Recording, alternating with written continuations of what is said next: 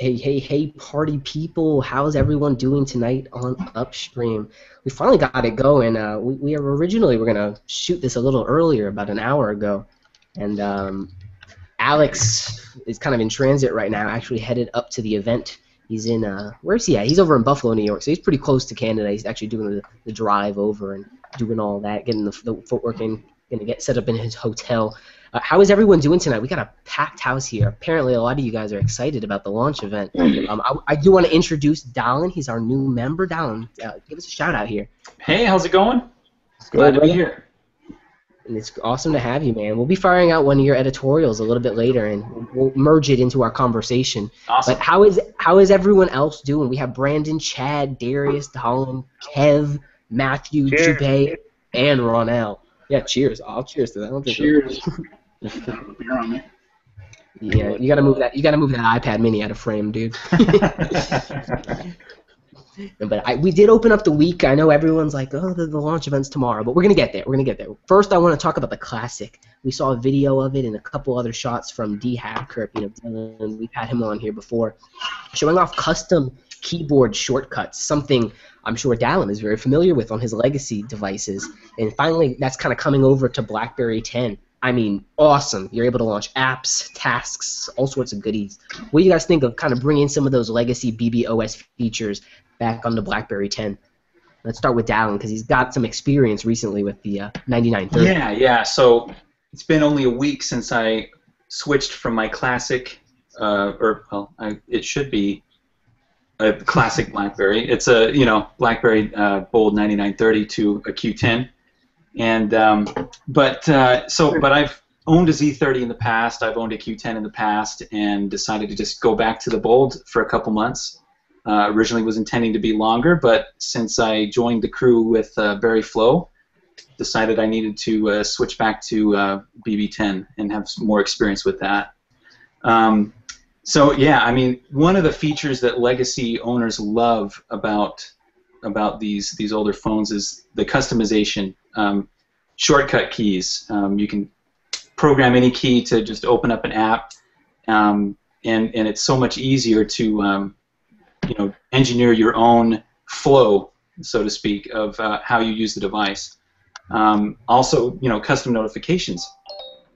Uh, those are things that, that are really uh, can be really effective and really nice. You, you know exactly who's calling um, uh, or who's texting you or who's messaging you just by the sound that plays or just by the color of the LED. And it's oh, all I missed, I missed, I missed the color LED so bad. Yeah, that's something we gotta yeah. get.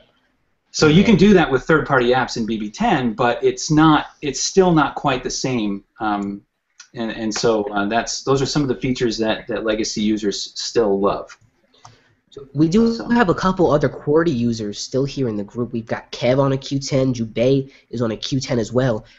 There are some keyboard shortcuts on BB10 so far, at least on 10.2.1 and in the early builds of 10.3. Do you guys find yourself on the keyboard devices using those shortcuts, and are you guys excited about seeing custom shortcuts on 10.3.1 and beyond?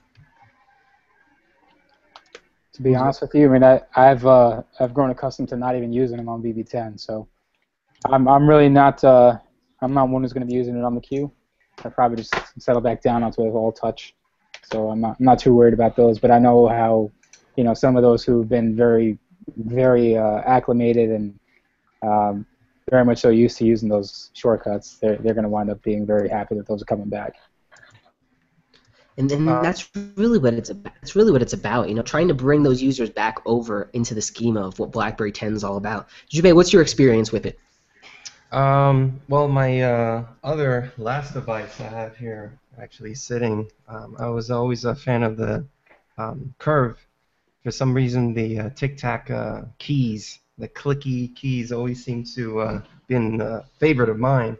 I use shortcuts uh, for sure in the BBOS, and um, I found myself on the Q10 kind of like Kevin, not really using them so much on the BB10. Um, the one that I use the most was probably the reader. Just how we play uh, Alt R and we can you know activate reader mode whenever I'm browsing. outside of that, you know, the T and the B buttons, you know, to scroll quickly, jump to the top and the bottom of things is, is pretty much all I use. Speed dial is obviously uh, a classic one, but outside of those, I haven't really used it too much. Remember the old reset, right? Remember those from the old days, but not the. I don't really Yeah. use any, any of the other. You know, even like the space bar to kind of just like you know scroll through. I mean, Yeah. some of those things. Um, I don't know because we have the touch screen, so now you're- know it's so intuitive now just to use your finger for everything. But, Very uh, true. And that's a good point. I mean, BB10 was designed to be a lot more touch friendly, and even though the Bold is a touchscreen um, device, it, it's not quite as user friendly to use the touchscreen interface all the time. So you almost have to use the trackpad. You have to use the the, the physical keyboard to supplement that. Um, and BB10, they've they've engineered that from the ground up to be really touch friendly. And and to BlackBerry's credit, I think they really have brought BB10 a long way um, even with that, you know, even before the classic comes out, to try to accommodate and try to cater to the, the legacy users that really like those features. I mean, you can um, in in 10.2, you can actually hold down the shift key, the left shift key, when you're editing text, and you can swipe anywhere on the screen, and it acts like a trackpad, selects the text. That's a huge feature that not many people know about. Uh, and when I show that to legacy users, they're like, "No way! That's exactly what I wanted." And um, and, so I think they've really brought it a long way, and I think the classics will just take it take it the rest of the way and help the legacy users come over. You know, with the classic though, I think it just um, you know BlackBerry's move to bringing the best of both worlds into one device. You know, your your that device is without excuse. You're gonna be able, you're gonna have the trackpad and all the functionalities of like the legacy devices, and then you're gonna have all the goodness of the BB10 uh, on there as well. And I, you know, outside of the passport, I think like the classic is probably the most efficient, productive device um, BlackBerry has ever put out. I got to agree with you there. And, and when we look at the whole OS and kind of where they're going with it, you can imagine, you know, we're able to hold the spacebar and minimize applications and, and do a lot of cool things. And BB10's kind of, as Dallin had mentioned, bridging the gap for those users. Um, I'm really excited about it. I do want to ask here because we, Dallin had also mentioned that, you know, BB10 has such a great text cursor selector and, you know, uh, editing ability there. I find myself on BB10 being able to move that cursor around very, very proficiently, and it's only getting better with 10.3. I want to ask Chad and Brandon what their thoughts are on the text editing. I know uh, both actually Chad's still on a Z10 with a massive battery, and Brandon's on a Z30. How do you guys find text editing on those devices? You know, honestly, the uh, on the Z10, that text editing is amazing. Um, especially 10.3, going from my last OS was 10.2.2.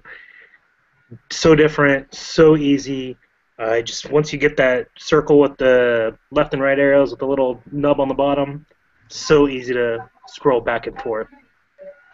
and then you know e- even being able to just swipe delete words very quickly or add in a number or, or a symbol i mean it's awesome Jubei, Jubei, what kind of hat are you rocking over there Well, I saw Kevin got up to put his uh, Metropolitan hat on, and I, I kinda- need to, man. My locks are not as uh, as fantastic as some of you.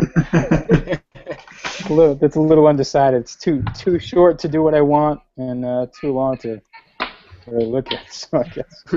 said every rectangular phone owner ever this is why we are soon all going to be working wide i know Jubei and i got to buy the whole team passports apparently darius has been That's all about right. that. That's what I heard. that's that's the story and you guys are sticking to it Yes. Absolutely. because I gotta gotta start saving up my money. is so let's move on from talking about cl- the classic. We'll, we'll kind of swing back there. There was another announcement of BBM channels, a Hootsuite integration. Any of you guys use Hootsuite and/or BBM channels, and what did you guys feel about the news? Um, I'm just kind of excited. They're semi paying attention to BBM channels because it's been pretty neglected for the past couple months. Uh, any of you channel owners out there, voice up. Uh, what do you guys think of the Hootsuite integration? Something that's a valuable asset to you, or kind of just a happenstance addition? Well, I'm not a, a. I don't. I don't have my own channel anymore. I did at one point. I'm still an avid user of channels just to, you know, get information on the go and things of that nature. Very convenient. Um, but it's crazy that we were just talking about something like this with Hootsuite. Um, there was a article I think on Engadget a couple weeks ago, and um, uh, the article was pretty much about just finding a this one uh, universal um, inbox, so to speak, for all your messaging and stuff. And you know, a lot of people were commenting were like, "It's the BlackBerry Hub," and I also commented as well and said it's the BlackBerry Hub. Um, though it's not a cross-platform experience, but I said the next best thing would be Hootsuite, and you know, Lord behold, weeks two weeks later, we get an integration along with BBM channels, and for those who are kind of running channels as a um, a hub, so to speak, to you know get information out there to customers or people who are interested in whatever the product is or whatever their mojo is that they're you know putting out there for the masses. It, it's a, a great uh, tool in terms of productivity, um, giving you more control than uh, I guess the uh, the uh, old BBM channels, uh, you know, homepage was kind of set up to be because it was kind of, you know, not very.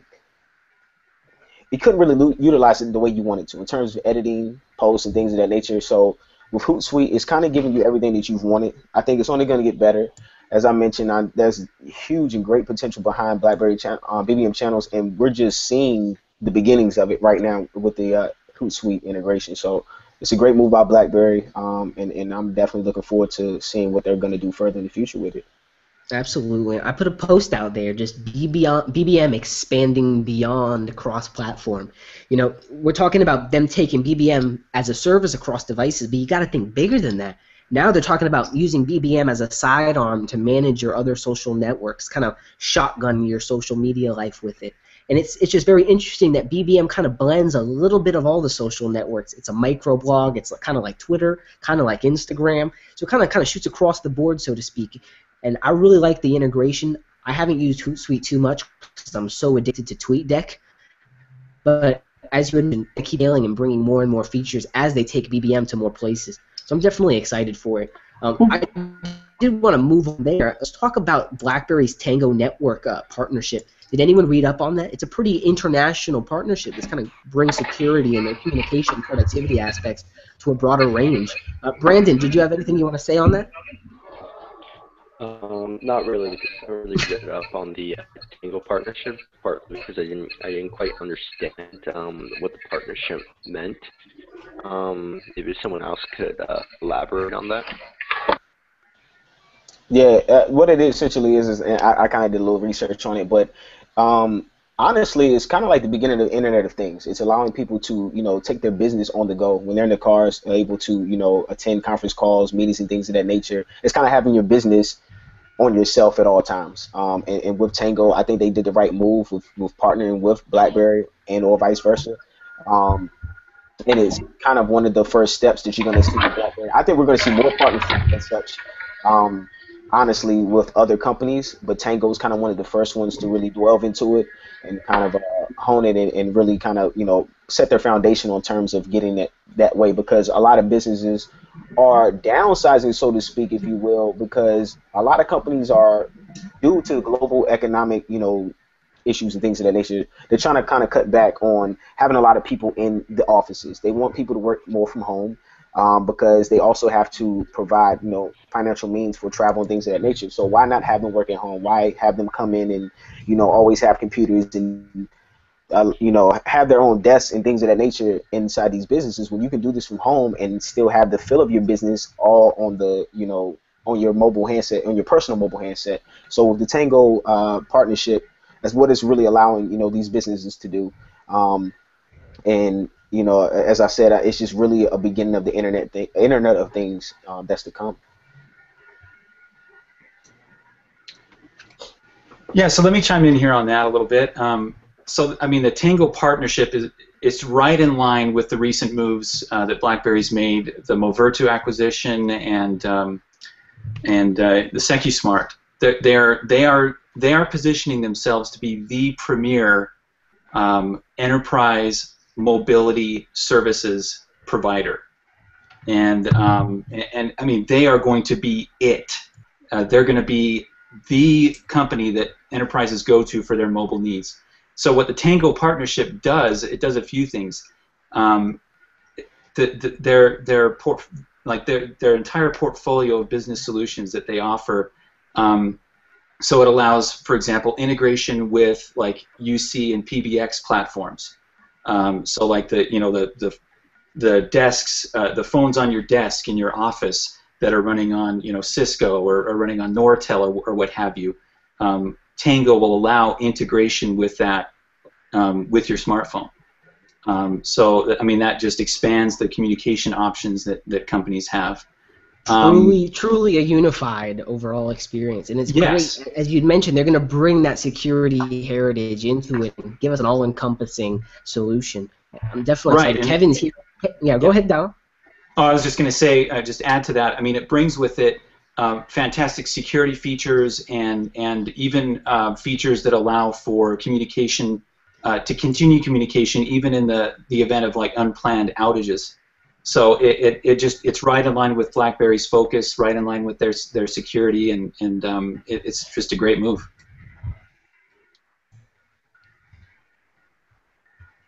Kevin's here in the chat making good comments. What what would you want to touch on, Kevin? I mean, I think that with the, the moves that they're making here, it's really a, it's like a game of chess to them, right? I mean, they've been slowly but surely making these steps to really make themselves probably the most, obviously the most secure, but the most stable out of all of these these platforms, because now they've already completely cornered, if, if not put in checkmate, you know, the enterprise. And so when it comes down to it, if you're looking at how they're going to stay connected, their OS, that QNX platform, is really going to be something that stands tall compared to everyone else because they can essentially become their own carrier, especially for enterprise. Like Dallin was saying, if it winds up being in these these in, these uh, situations where there's outages in those areas for their carrier network, they can do this on their own. You know, this is it's definitely something that I feel they're they're kind of leaning towards. You know, maybe it's a it's a little jump, a little you know forward thinking and all, but I, I think envision that's a something future that where very well could do. enterprises don't need carriers? Yeah. I think that's what BlackBerry's going for. Well, I think that's fairly smart, especially considering their history with the carriers, that they're not even pushing their devices anyway. So why bother uh, dealing with the carriers at all? It's complete leapfrog them. I hate having to bite my tongue right now, but you guys are making such great points. And as we get toward talking about the passport at the end, you know, we'll, we'll elaborate on some of those thoughts. Uh, after Tango, we did see that the BlackBerry P9983 was finally announced, a $2,000 uh, pocket buster. Jubei is getting one. He doesn't want it, but he's getting it. no, Jubei, uh, the announcement's out. The device is in the open. Are you yay or nay on that device so far? Ah, nay. I, I just didn't. There was nothing about the device, um, even the design itself, that I, I wasn't exactly crazy about. Um, I looked at, you know, all the images and all the pretty pictures and the demos and the videos, trying to get myself wanting to possibly maybe, and nothing. I got nothing. I can't. Especially now that the classic has that beautifully designed back. You know, he's got Oh, that texturized yeah. background, and then it's got the same uh, Porsche design bar in the back with the light and the and the camera lens. I was like, all right, well, that has better specs than, than the Porsche. So and it will be seven times cheaper. More likely than not. Yeah. you think you know, with the big screen, on- better battery, better uh, you know keys, and um, it's just all, all around just a. I, and I would I would take the Pepsi challenge with anyone on this one. The just a better phone than the than the Porsche. But will it survive the uh, the giant shot? What was that? Did you guys see the iPhone getting shot by the 50 cal? I Yeah. wonder what would happen to a P9983. Other than a big waste of money. But anyway, we'll we'll let Matthew speak on the device, and then we'll move to Chad, and then I want to hear from Brandon on this as well. But go ahead, Matthew. In terms of the, first of all, the 50 caliber going through the iPhone 6, I was horrified by that. uh, I always see those kind of videos as like a waste of money, and especially a perfectly good phone. Um, but in terms of like the Porsche design, I was I was reading Engadget's uh, kind of like their hands-on with the device, and a lot of their own gripes like matched mine. Like what I couldn't understand about it was that I, I don't know what the back is. I don't know if it's texturized rubber or a glass weave of some kind, but it just looks horrid. Well, it's it's a glass weave, but they have a finish, a, a very uh, uh like Kind uh, of like Q5. It's a clear coat. on top. Yeah. Our, my buddy M Kwan, who actually was over in Dubai for the event, he actually got hands on with it. He does a lot of actually car reviews, and he actually had good remarks about it. He's like, "Yeah, it's a fingerprint magnet, but it gives you that carbon fiber car look that is just so Porsche." And it's like, "It, it takes upon what it's trying to do very well." It, it's not one of those devices that again is like a daily driver. Like I'm going to wake up and, and use this device throughout my day. Uh, someone in our group had mentioned, you know, it's more like a device you take out for fine dining with a date at the end of your day after you put your classic away. You got to think of think of that market again. It's a, it's a high end luxury market who's going to be taking it off and flaunting it for what it is, which is a Porsche design phone. And it's kind of cool at least to see that Porsche is continuing to build these things. You, you know, it's obviously beneficial for them in some way to have these devices in store and have it as an offering to their clientele, or else they wouldn't do it.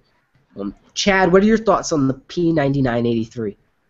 Well, you know, to be honest, it's a gorgeous looking device, but the internals and the specs on the device, it, to me, paying two thousand or more for something like that, yes, you get the Porsche name, you get the elegance of the device, but honestly, it's literally a Q10 with a beefed up 64 gig internal storage, and that's pretty much it.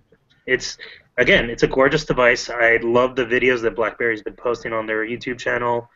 Uh, I love the song they have playing with it, but honestly, if you have the money to burn, burn it and get it. Um, but I'm saving my money for Passport. Which there may be a high end version of. We don't know as of today. Tomorrow we'll know. Tomorrow, you're right. I'd love. Pooter did so many nice mock-ups. It's like, damn, I want all of them. I really want every color. With Brandon, matte black. P9983. Are you Yeah. sold on it? Something, something you'd want? Something you hate? What are your thoughts? Yeah, I actually think uh, compared to some of the other Porsche design devices, I think that this new device actually has more of a classy to it. I think some of the older devices kind of came off, uh, to me at least, as kind of body, like they seem kind of just you know too too too out there. And I find this device is a lot sleeker, it's a lot more classy, and it's a lot more pleasing to the eyes. I think the design is really good. Of course, you know, bang for buck, you're not getting probably that of a value for it. But in terms of, you know, it's a luxury device to someone who can afford something like that. Two thousand dollars is a drop in the drop in the bucket bucket for the people who are going to be buying this. So I think if they like the design, which I think lots of people will like the design, it's got a you know a pretty good chance there, and that's in that niche market. So D- Dallin's got some comments on it. He's here in the chat. He's like, it's it's a status symbol. But what else do you think about the device, Dallon? Well, I, I, I personally wouldn't buy one, right? I mean, it's it, it's I'm not the target market. We are not the target market for that device, you know. I don't know. Um, Jubei's balling over there. well, with the exception of Jubei. Um, but uh, the device, it's a great device. I mean, it runs BB10, right? It, it's it's a glorified Q10 with a lot more storage. Um, i- is it going to win in the spec wars? No, but it, it's a status symbol. Somebody who buys that phone isn't going to buy it because it has the best specs. They're buying it because it's a Porsche designed phone, and they can have that and they can carry that around, and it, it's a status symbol. That's that's what it is. Well, to that reality too. I mean, I was talking to James earlier about it, and I decided to uh, look to see if there was any uh, of the old uh, P9981 devices or the, any other, you know, ports, and they still sell for over two grand. Yeah. Now we're talking about an industry where you open the box, the the device is already depreciated, and these Porsche design phones actually uh, almost seems like they appreciate in value because they become like a collector's item. You know, it's Yeah. a collect. It's like this thing. It's because of the supply. So it's the supply. Yeah, Very, that, very that feeds that feeds that feeds right back into it being a status symbol. It's a collector's piece. It's like I have this and you don't. They come with Because their of- own custom pins, right? You know, I mean, it's like the, the prestige, the the, the Those pins are notoriety that comes legendary. with them. It's just a shame that it couldn't be um, future-proofed, kind of like the Z30, where you know that the Z30 um, was kind of made for 10.3.1 to really take advantage of it, and that Porsche, uh, you know, device is just two-year-old, you know, tech in there, and it's like ah.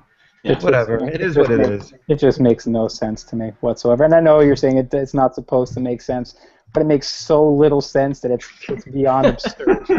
Okay, this is we're, we're talking about a company that, for all intents and purposes, was on the brink of extinction.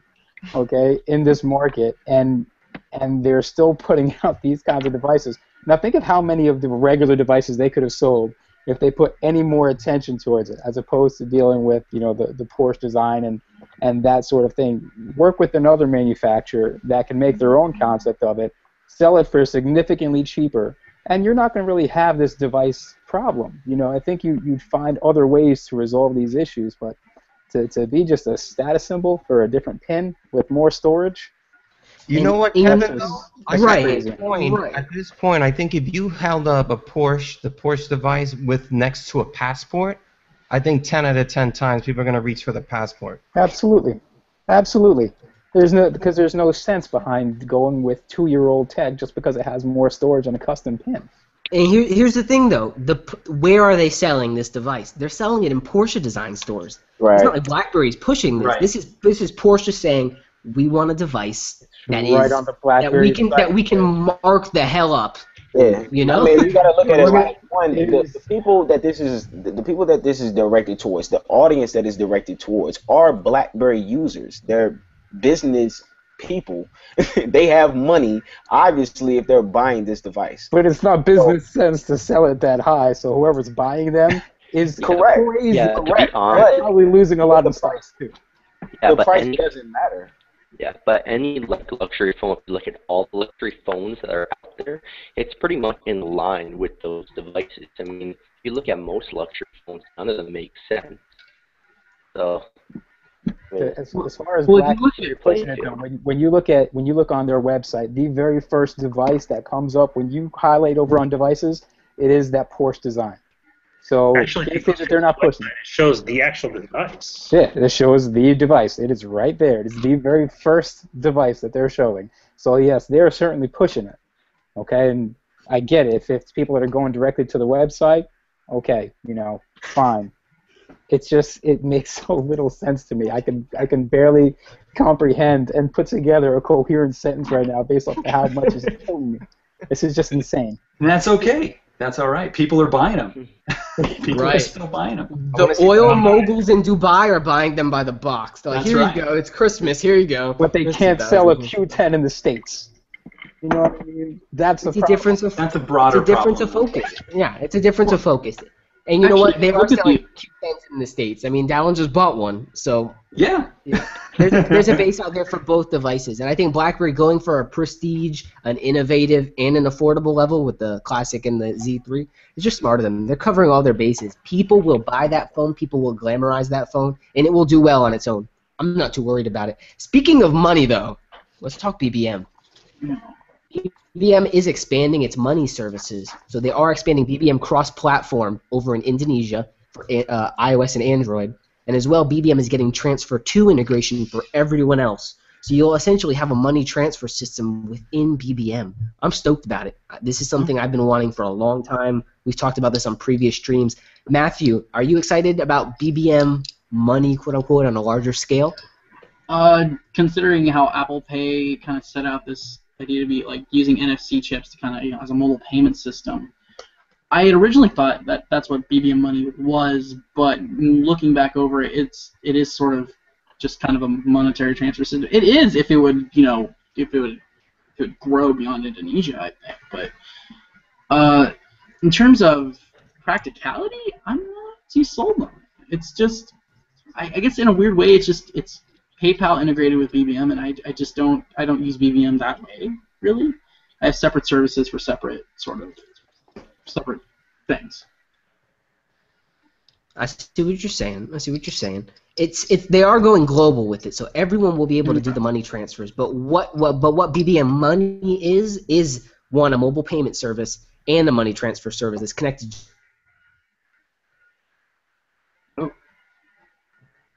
All right. And we lost him. BlackBerry was BlackBerry was using NFC to make mobile payments in Canada and other regions like the UK You and froze there Indonesia. for a second, uh, James. We lost you for a few seconds. You may have to repeat yourself. Did that freeze for everyone across the board? Yeah, I was just did. saying, Yep. yeah, that B- BB- BBM more or less, at least BBM Money, is a mobile payment system. As that expands, they got to work directly with those banks to make it an integrated experience. Right. Apple's kind of superseded it by going for the creditors and going for the credit card companies and integrating in such a way. But this is something that BlackBerry has been doing since 2011 with the Right. 9900 devices and on, being able to do NFC tap to pay in different regions like the UK, Canada, over in Indonesia as well. So this is something they've been testing and working on and tweaking. Sims said to Jubei, I believe, that this is something they want to focus on and definitely want to scale. The the transfer side with TransferTo gives them an open airway for money transfers peer to peer, but they can work and develop it even further.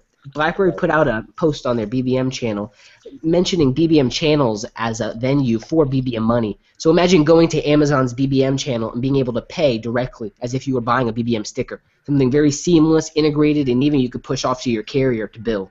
That's the kind of platform they're looking for. Imagine being able to take your mobile payments and plug that into your carrier billing as well. Something seamless, one tap, and go. So as you as you did mention, Matthew, kind of nascent at this point, young, not where it needs to be, but they're going to grow on it. And I think it's good to see that they've put a foot forward by the end of the year to deliver on BBM money on a broader scale.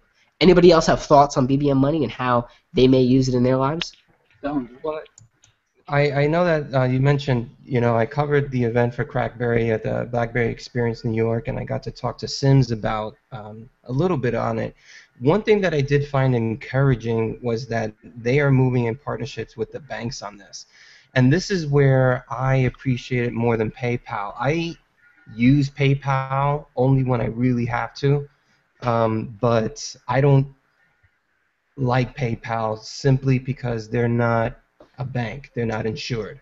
And I've run into problems with them where if you have any problem with a transaction or a merchant or as a buyer, your account is literally frozen and you got to wait for an ex- you know enormous amount of time um, you know for things to get resolved and it's on their time um, you know the banks are under different regulations different laws and I seem to feel more comfortable with uh, BBM money being integrated with my bank and that sort of uh, industry versus becoming you know privatized and just like okay you know what I mean? So um, that is one thing that I'm looking forward to, and Sims did make that clear. It's like BBM is not moving forward without uh, without the banks. So uh, I was like, They're they're all about the end-to-end solutions. We all Right. know that. So it's got to be. It's got to be. And it's going to take time, of course.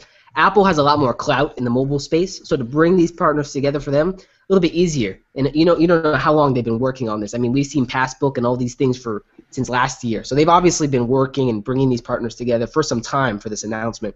Dallin, what did you what did you want to mention in regard to uh, BBM money? So, something that should be synonymous with mobile payments is security. And when I think security, I think BlackBerry. I don't think Apple. I think BlackBerry. Um, and uh, Apple has had some pretty embarrassing security breaches of late that we are all aware of. Um, do I really trust a company that that thinks about security as an afterthought or takes a reactive approach to security versus a company in BlackBerry that engineers their products and services with security in mind from the ground up.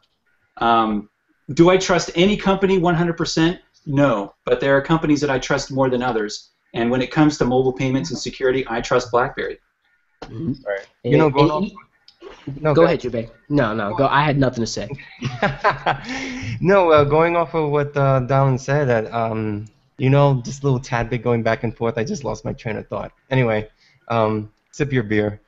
Yeah, uh, and just to, just to add my little uh, two cents here, in case you didn't know, a lot of the NFC payment in Canada, especially the ones being done by banks, that's all being done through a partnership, and that security is actually being done by BlackBerry.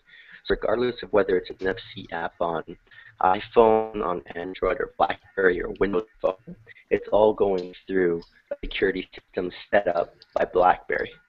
Let me let me just before before we move over to Darius and his comments on this. Brandon brings up such a good point that the EnStream partnership and the NFC modules that they're using for actually making that payment secure is encrypted by BlackBerry. So they've got the platform there. When you're swiping your Visa, there's likely a QNX powered server that's processing that and sending that off to a backend platform. So it's like they're so ingrained with this already. They have the ability to bring that end to end forward. Darius, pipe in. What do you got to say? Yeah, what I want to mention was is you know everyone's kind of hit it on the head with you know the way that BlackBerry's working with BBM money. The reason why we've seen it in um, Indonesia is because it's an easier market to work with. You know, as Jube mentioned, they're working with banks, and you, you you hit it right on the nail as well, James, when you said that Apple was working with credit cards. It's easy to work with credit cards, but you know, you think about all these hacks in terms of like with Home Depot and Target with their credit card systems and then it's like Apple is working with credit cards is not a good combination at all.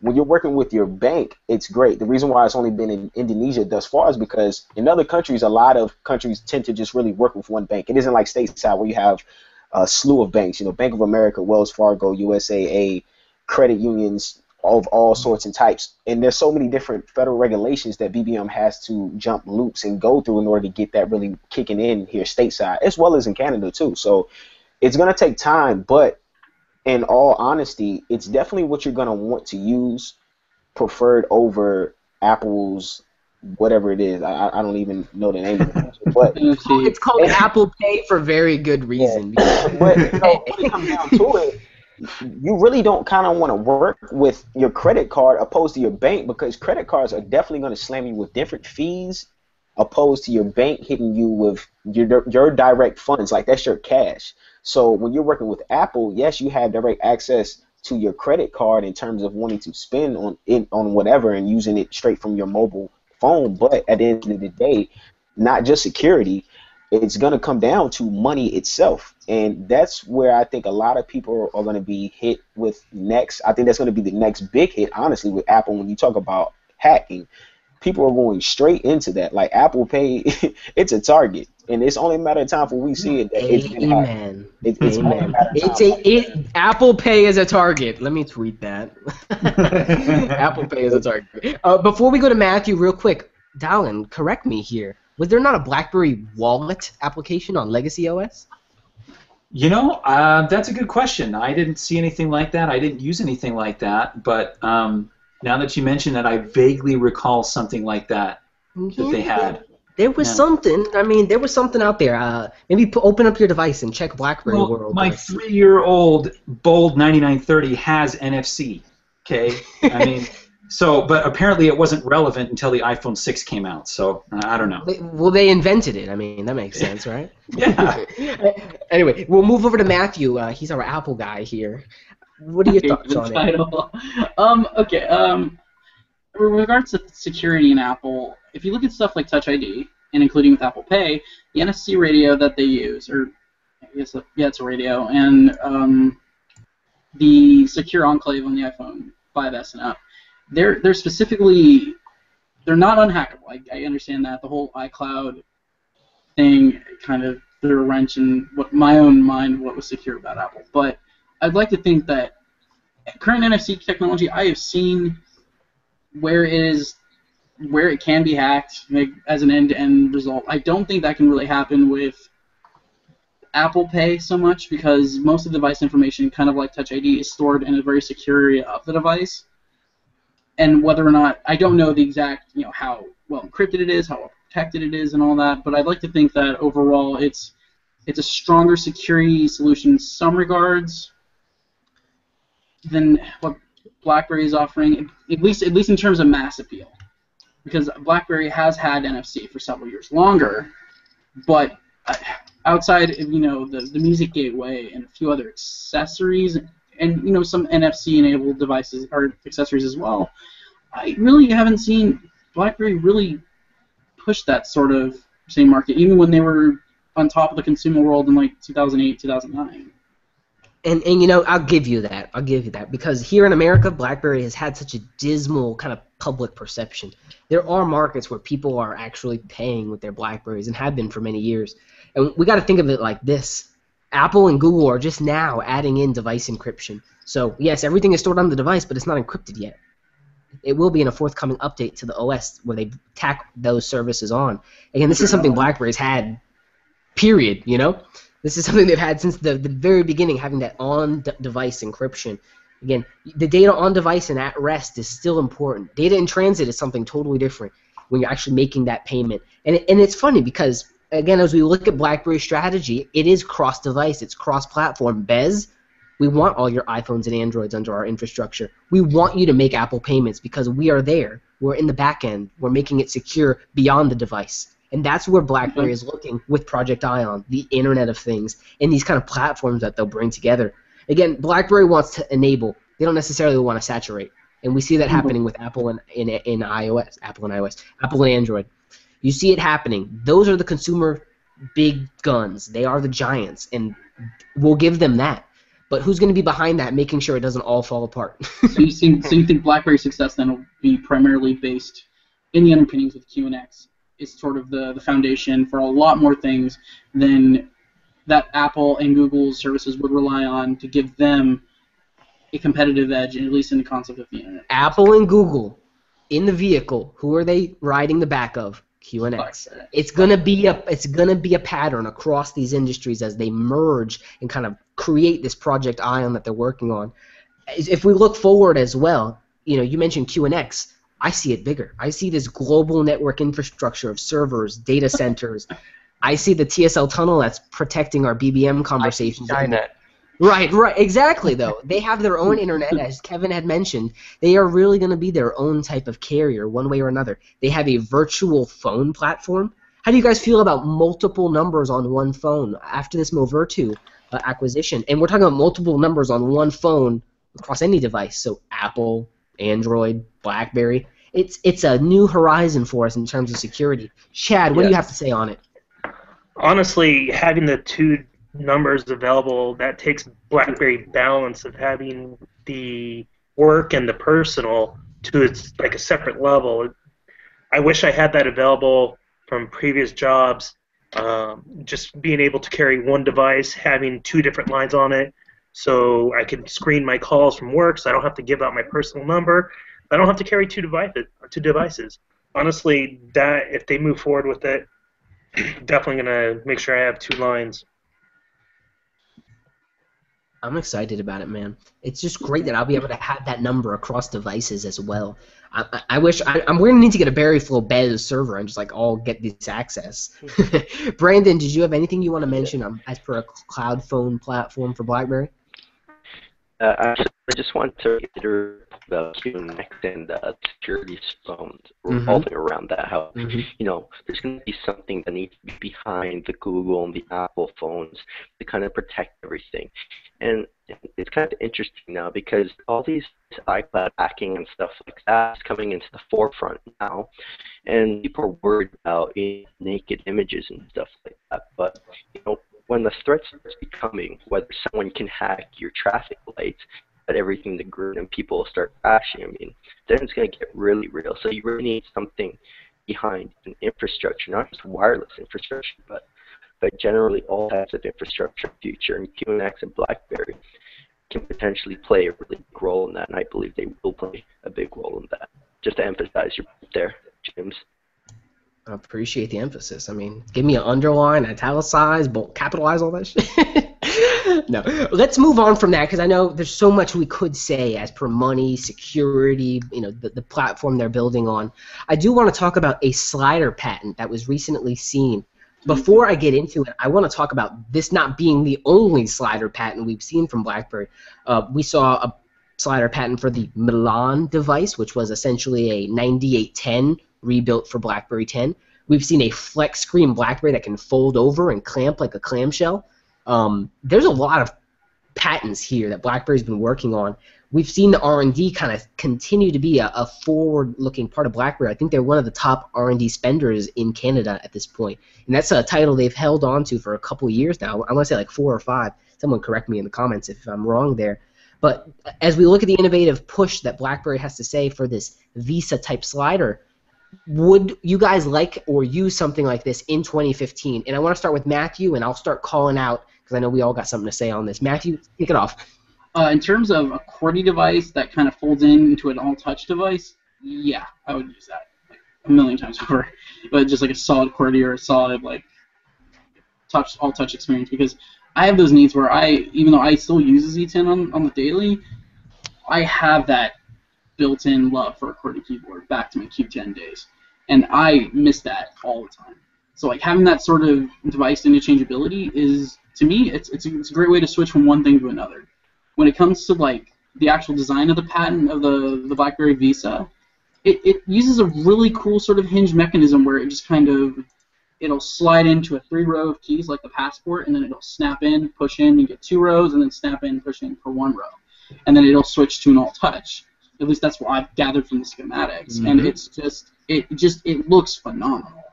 And like I don't like the the, the patent design they use because it looks like a bulky mess.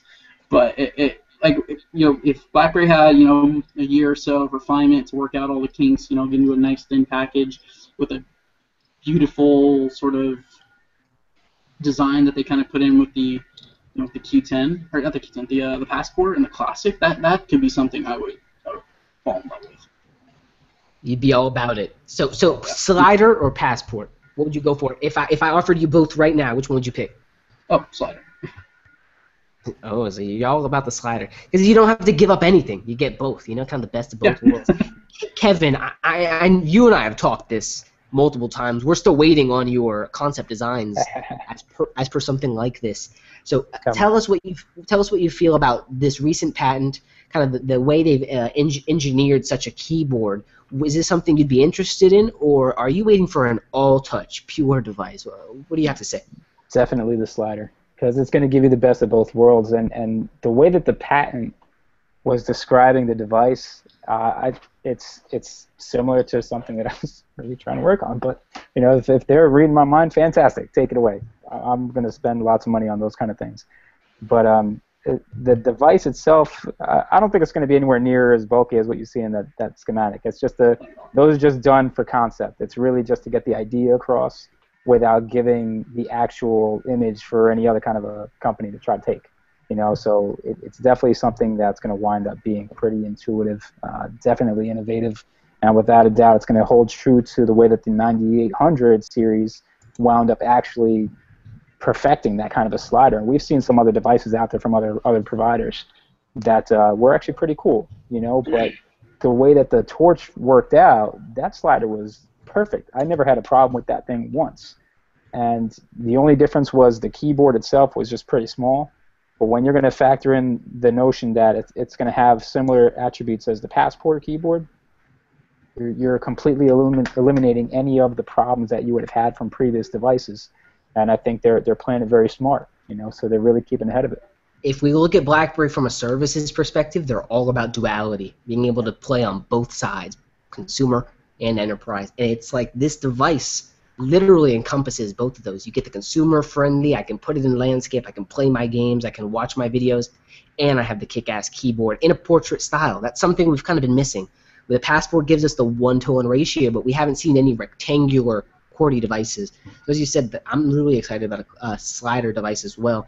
I do want to ask here, Darius, would you pick up a slider type device, and would you call it the Visa to play off the passport naming?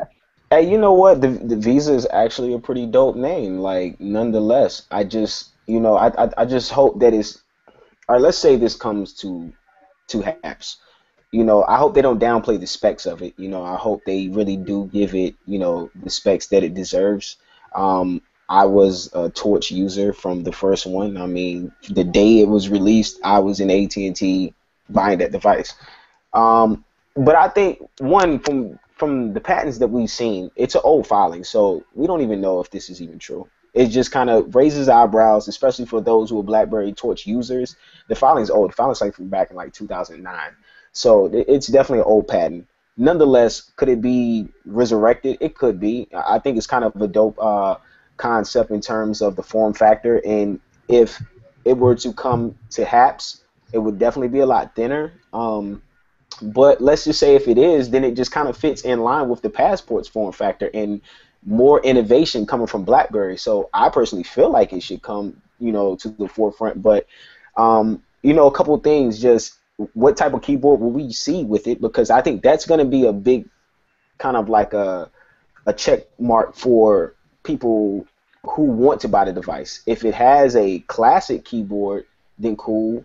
Or if it has a passport keyboard, I'm all with it. But if it has a Q10 keyboard, and because a lot of people weren't really fans of the Q10's keyboard opposed to BBOS legacy devices keyboards, especially with the classic coming out, a lot of those keyboard lovers are like, oh my god, I have to have it because that keyboard just the feel of the form of that keyboard, the format of the keyboard itself is the seller.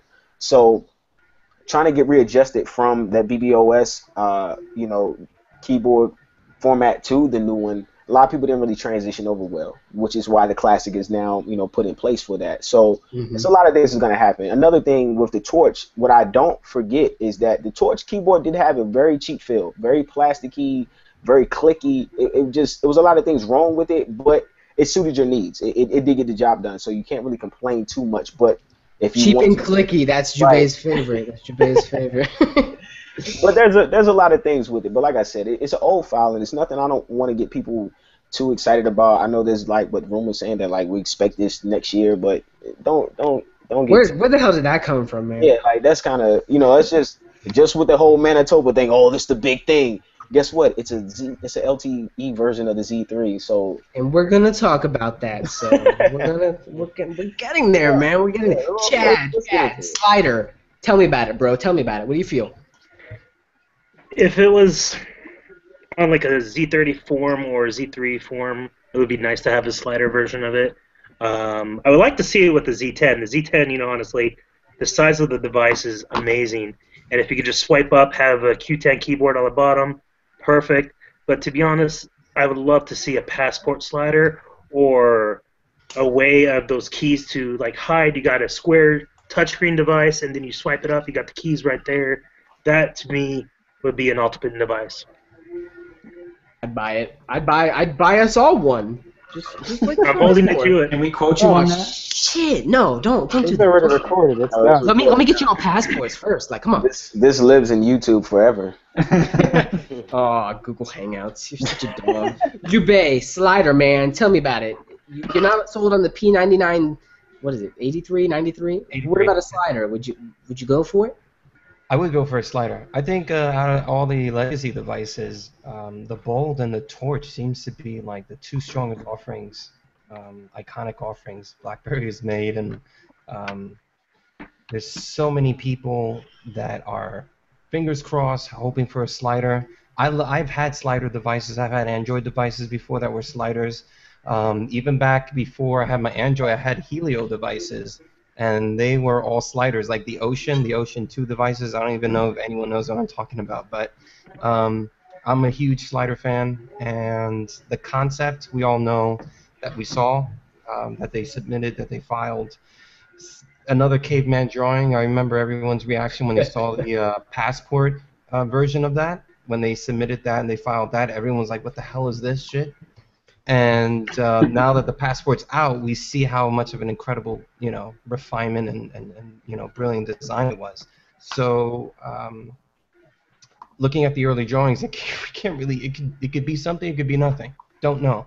But I know that BlackBerry is um, working on a slider, just due um, to the huge demand out there from people. They're still hanging on to their torches. Yo, they're still hanging on to their storms. Am I right, Kev? Am I right? Oh man. Hey, So why are you hating on me right now? With my with my BlackBerry wallet and still holding my store. So, so, so what does BlackBerry Wallet do? Just real quick before we move on to uh, before we move on here, what's BlackBerry Wallet about? Uh, it's just basically storing your credit cards, passwords, um, gift cards in one one secured location, so that you don't have to keep filling out all these different forms when you're online. It just accesses right from your device and transfers the information. That's- That's pretty handy. Still, it's like a password manager slash. Yep. Not really mobile payments, but it makes mobile payments easier. Right. That's, that's interesting. I could see an evolution of that with BBM money maybe tied in. Makes my wallet thinner. Makes my- exactly. Storm device is so big. So. B Dog, Brandon, BMO, Tell me about a slider. Would you get it? You got a Z30. Is it something you'd be interested in? Oh, definitely. Um, I'd be interested if it was like a Z30 uh, type of a device where it was, uh, you know, a landscape type of device. I think what really interested me about the the patent was the apparent size of the keyboard that would be popping out. It looks like it. It looks like it could possibly be like the same passport keyboard popping out that three-row keyboard, and I wonder if that's going to be a trend moving forward with BlackBerry devices. This next uh, this three-row keyboard instead of, and they're going to start ditching the, the old classic keyboards. I don't know. That's interesting, but I'd definitely be interested in a landscape uh, slider device. Yo, when, when you're talking about touch capacitive sensitive keyboards, I mean, when you when you set the staple of innovation for a keyboard, it's like you got to expand on it. I know Kev is expecting Passport 2 and further iterations of this keyboard, but I want to hear what Dallin has to say about a keyboard. I mean, rather a slider device. So okay, so one of the reasons that I downgraded from a Z30 to a little old bold 9930 was because I realized that there wasn't a single device in existence that could do everything that I that I possibly wanted in a smartphone. It just doesn't exist right now. Um, I think a BB10 slider might be that device for me, and um, I'm really excited about it. If they if they implement it well, um, then it, it could really be. So I, I'm thinking of an of an analogy here. So you got the passport and the visa. The passport is getting your foot in the door. So the passport is BlackBerry's re-entrance into the, you know, saying, hey, we're back and we're legit. The Visa lets you stay for good, right? Or you know, I mean, that, that's kind of the analogy I'm thinking of. So you get the passport to get regenerate interest in the brand, Oh and then you release a you release a Visa, a slider, a BB10 slider, and that's like people man. are like starting to go, whoa, whoa, That's they're, they're back. Genius. That's ingenious. I mean, think. Of, I mean, a passport gets you in, the visa lets you stay. That's I'm- right. I see what you're saying. I'm, I'm with it. Your BlackBerry marketing, Berry Flow. Berry Flow. You heard here first on Berry Flow. Don't steal our shit, man. Don't steal our stuff. so I do want to hear. Uh, uh, let's move a little bit on from the slider concept, and let's talk about the passport price tag. This is what you know the viewers are really waiting for here. We're talking about the passport. This thing is launching tomorrow, along with some other goodies that we'll, we'll maybe pinch on a little bit later. They are underscoring the iPhone 6 by $150 off contract. You, that's bold. Doo-doo-dotch.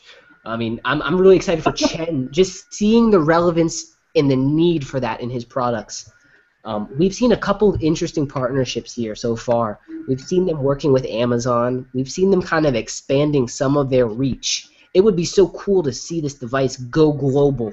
You know, you can get it anywhere you where you are. You know, by the end of the year, that'd be something awesome to really see. Do you guys think we're going to see something like that with the passport? This is a global phone, as as Dallin said. It's going to bring you into the camp. What do you guys think about the passport pricing, and what do you guys think about the passport launching out tomorrow? Are you guys excited? I want to start with Brandon, and I'll work my way back. Brandon, what are your thoughts? I know you you're kind of upset that you couldn't be there in Toronto. You're our you and Ronell are our, our, our Toronto guys. Uh, Yeah, I'm upset. I'm I'm in Spain visiting uh, family because my cousin's getting married, so I had to. Uh, family comes first, you know. Even though, you know, BlackBerry's a close second. Anyways, in terms of the passport, know, I think it's the pricing range is a good. Um, I think it's it's a good spot, sweet spot there at 5.99. If they go any lower, some people might, you know, not look at it as such a, a premium device. And if it went too expensive, people would be like how they already are, they're like BlackBerry's overpriced. I think the 5.99, you know, it's a bit on the, the more pricey side, but then again, it's it's it's really undercutting the iPhone 6, which is you know that next premium device in that range. So I think it's a good sweet spot. And I think in terms of a global phone, whether it's gonna catch on globally. Uh, I'm not so sure. I think it's going to be maybe one of the first devices in a line of a long list of devices that BlackBerry will come out with over the next couple of years that will start spurring some more interest in BlackBerry 10.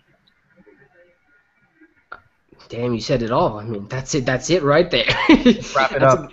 right, that's no, that's exactly how I feel about it. I mean, the pricing is just spot on. If they could get this device into people's hands with immediacy, with urgency, I, I I just know it's gonna do well. The people who you know are putting any kind of thought toward it are gonna get it because it's accessible to them. That's my the main thing about it. Darius, talk t- talk to me about price, man. I know you're all about the money here. I'm gonna tell you, man, that that John Chen, he's like an asshole. I'm gonna tell you why because think about how he how he did it, right? It's like iPhone comes out, right? It's like, damn, you know, man, they're gonna do their press event, they're gonna launch their phone before the passport. Oh man, it's just like dark clouds over BlackBerry again. He waits, he sees what they do. Okay, boom. I think like he's really been debating. He, I think he really told people was like, you know, we're gonna wait and see what the price this device has, because the BlackBerry, like they finally got it right. That's one thing I want to say. They finally got the fucking price point right. Now you can, now just drop the price point of the fucking Bold ninety nine hundred for whatever reason you have it at four hundred dollars. Um, nah, leave it leave it there and give me a cheap classic, man. That'll get people. That'll get yeah, people over. but, and, and see, but then it, it kind of contradicts itself, was because why if you if you do price the uh, the classic cheaper than the Bold, then it's like, what are you kind of saying? I mean, don't get me wrong, because the Bold is being bought in the enterprise space. I get it, I get it, but the contradiction is still there. But I say John Chen, he's an asshole, and he's so funny. Like I like I said, I just love his attitude because he really probably sat down with his people and he said, "Look, we're just gonna wait for them to reveal the price on this iPhone. We're gonna undercut them, but we're not gonna sell ourselves short, and we're also gonna stay up there with the other premium um, flagship phones that are out there as well. And not only that, when we do launch the device, it's going to be not in terms of the price, but the device itself is really going to not only cater and be directed to a specific audience, but the consumers are going to see a lot of things. So with this bending of the iPhone 6 and all these other things, this is just really just kind of giving BlackBerry even more leverage. Especially when this device drops and people are going to start seeing this. They're going to be like, you know what? I'm into that. What's the price? Oh, it's cheaper than my iPhone. I'm with it. And not only that, it's still cheaper than some of the current flagships that have been that came out and released months ago. So And even they're out quite specking some of those devices as well. You know, Yeah, they're it's it's- got a it's got a nice spec sheet. It reads well. It's it's gonna be a beast, man. It's a BlackBerry. It is a BlackBerry, people. Like this is a BlackBerry for once that is finally kicking the competition's ass, and I'm just excited about it. I was tired of just being. I mean, don't get me wrong. We we weren't we aren't spec people, but for once we can talk a little shit and say we we got you guys beat this time. Here, our high-end flagship has the OIS camera and a 13 megapixel camera. Yeah, yeah. Where you, where you got smart pixels or whatever the hell they're called. So Chad, we did get, pixels. and the difference is marketing jargon. Chad, I have a question. I have a question for you here from our BBM channel. I'd rather our our Bla- uh, Berry Flow website in the comments. Uh, Sean Burke over at BB Powered asked, "What are your thoughts on this device, the Passport, branching out to a so-called mainstream and becoming an underdog hit? Is this device going to be put in the category of most innovative device of 2014, or the most bashed device of 2014 as per form factor?" Chad, what are your thoughts? I honestly think innovative uh, to the to the highest of all the devices, honestly. Um, but honestly, you know how the states here they view BlackBerry, and it's very difficult to show that you are a BlackBerry loyalist and how much important these devices are, not just to us, but to everyone, to show how secure the BlackBerry service is, and just nobody cares. Look at all the hacks from iCloud; they don't really care for that, and um, it's just. I wish uh, the states will open their eyes and really see how much this BlackBerry BlackBerry Passport is going to be the game changer.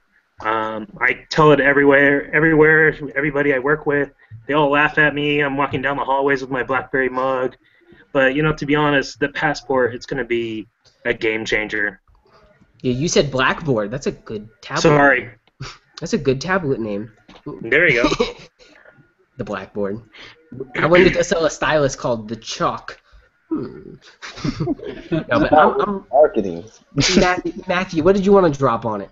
Uh, I think the passport has three really important important things going for it. You know, with the price.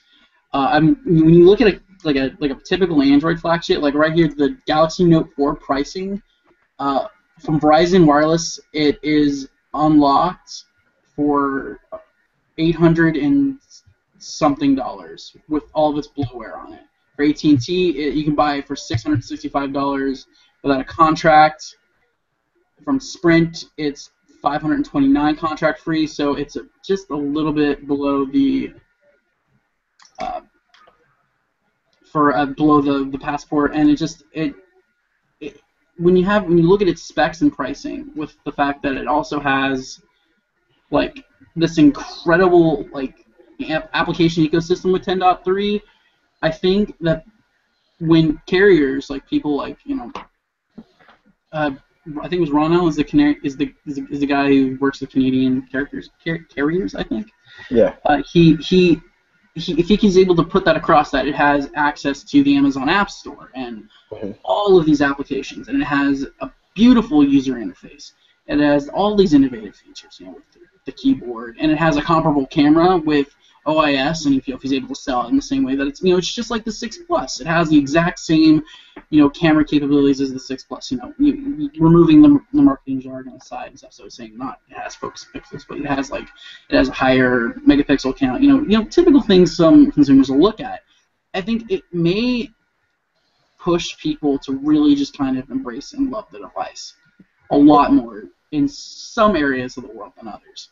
Right. And you also look at it from the perspective of like the community, like it's off contract price. That's that's pretty damn good.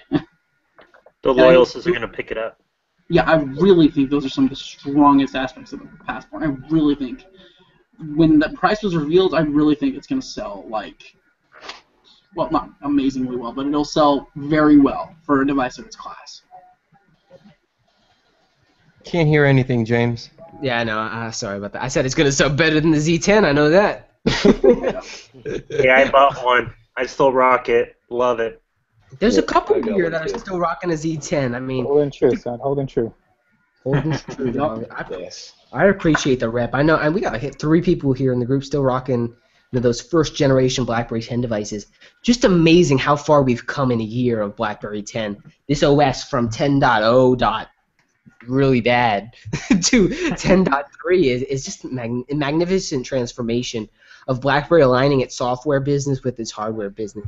You're seeing innovation twofold. It's not only a cool touch-sensitive keyboard, but it's the software behind it. It's that fourth contextual virtual row. Just awesome to see them kind of building forward. They're not giving up. They're here in the game, and they're going to play competitively. I mean, I, just really exciting f- to see it overall. Uh, Jubei, Passport. Wh- What are we talking here? You've seen it. You've seen it before any of us. You've got to get a hands-on. Is this something you want, or is this something you're going to pass on?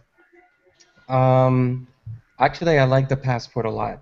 Uh, as far as the price point, I think that what BlackBerry understands, besides that you know they need to competitively price it, is that they understand the concept of adoption, and this is the biggest fail that they had when they first launched BB10 with such a high, uh, you know, rate for the uh, Z10 was that uh, not many people purchased it because it was outrageously priced. I mean, besides the terrible marketing, but right now the idea for uh, BlackBerry is to get BlackBerry 10 devices in as many hands as possible, and adoption is their biggest uh, ally. If they can just price it intelligently, get into people's hands, it's going to speak for itself. That passport visually uh, speaks for itself, and then when you use 10.3, the OS, it's going to speak for itself. Just get into people's hands. It'll make all the difference. Just, just put it in their hands. They'll figure the rest out. They don't you make a, you you make such a great point, Jubei, that really the the device and the software right now is at a tipping point. There was a great post on the BlackBerry business uh, BlackBerry Inside BlackBerry blog, and they're talking about the BlackBerry family and what it means and, and, you know what it stands for. And, and you look at it, and the passport is that device. It's we're a new company with a new vision, with a new focus, a new execution team. And we're to be here to make this happen. This is the beginning of a new BlackBerry and it's such a great first foot forward. I'm just so stoked about it. And Jube, you kind of encapsulated all that for me uh, with some of your statements. I do want to hear about Dallin because this guy's on the 9930 a week ago. 9930 to passport. Let's talk volumes, Dallin. Tell us how you feel about it. So, I've I've warmed up to the passport over time. When when I when when it you know first was officially announced, when I saw it, I was like, how on earth would I even use this thing? Um, will it fit in my pocket? How will it look when I'm holding it up to my my head on a phone call? Am I going to look like an idiot? Um, how is that capacitive touch keyboard going to work with only three rows? I mean, how, and then there's a virtual row that pops up when, you know, with contextual uh, characters depending on what you're doing. How am I going to adapt to that? Um, all of those doubts have kind of fallen by the wayside as more and more information has come out about the passport.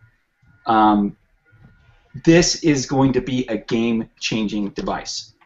It is. Um, I, I really believe it is because once people get their hands on it, they're going to be like, whoa. I mean, look at the screen. It's amazing. What is it, 1440 by 1440? Something like that? Yeah. Um, Mm-hmm. you do not need landscape mode anymore. It's obsolete with this device, right? I mean, uh, that, that's huge. Uh, being able to edit spreadsheets if you want to um, on a smartphone is huge uh, for, for productivity purposes. I mean, the applications really are endless. I mean, I can see medical professionals looking at X-rays and and medical um, schematics, um, engineers looking at, at blueprints um, in, in high resolution detail. Uh, I mean, I think it really is going to be. It, it obviously is geared towards professionals, but I think that will definitely carry over for the for the average consumer. They're going to see this device, and it's going to. I think it's going to appeal to them in a way that other other devices haven't, and that's and it's grown on me. If it's grown on me, I think it would grow on a lot of people. So That's um, funny that you mentioned the professional side because that's how originally BlackBerry had their devices for professionals, and there's this gimmick thing that people have. It's like a psychological element where it's like, oh, what is that? Oh, it's a passport, but it's for professionals. You know, everyone Right, wants to right, be a professional. Everyone wants to be intelligent. Everyone wants to be successful. Right. And BlackBerry represents that. So Yes. uh, that's that goes part of what I was saying as far as like it's going to sell itself. I, I wholeheartedly agree here. I do want to hear what Kev has to say. Kev's real real picky with his devices. He almost has them all just so he doesn't have to choose. So Kev, pick it: passport or classic. That's passport. It's passport. Um, you, you had mentioned that in the group, but you kind of went back and forth. So well, it, was, it was the day. what what what, what, what, what's behind it? Uh, well, it's it's the innovation, and that's what it comes down to. Um, I don't need to step backwards. I don't need to make that transition from the legacy devices to, you know, BlackBerry 10. I just don't need to. It's not that difficult to pick up. Once you give it a day, even a couple of hours, you're good to go. Now, to Right. to try to, I guess, quell my my excitement for tomorrow's event, because I'm not going to be able to watch. It's going to be working. Um, I headed out to my local AT&T just to see whether or not somebody would slip up and give me some information whether they were going to wind up getting the device, and if so, when would they get this device and whatnot.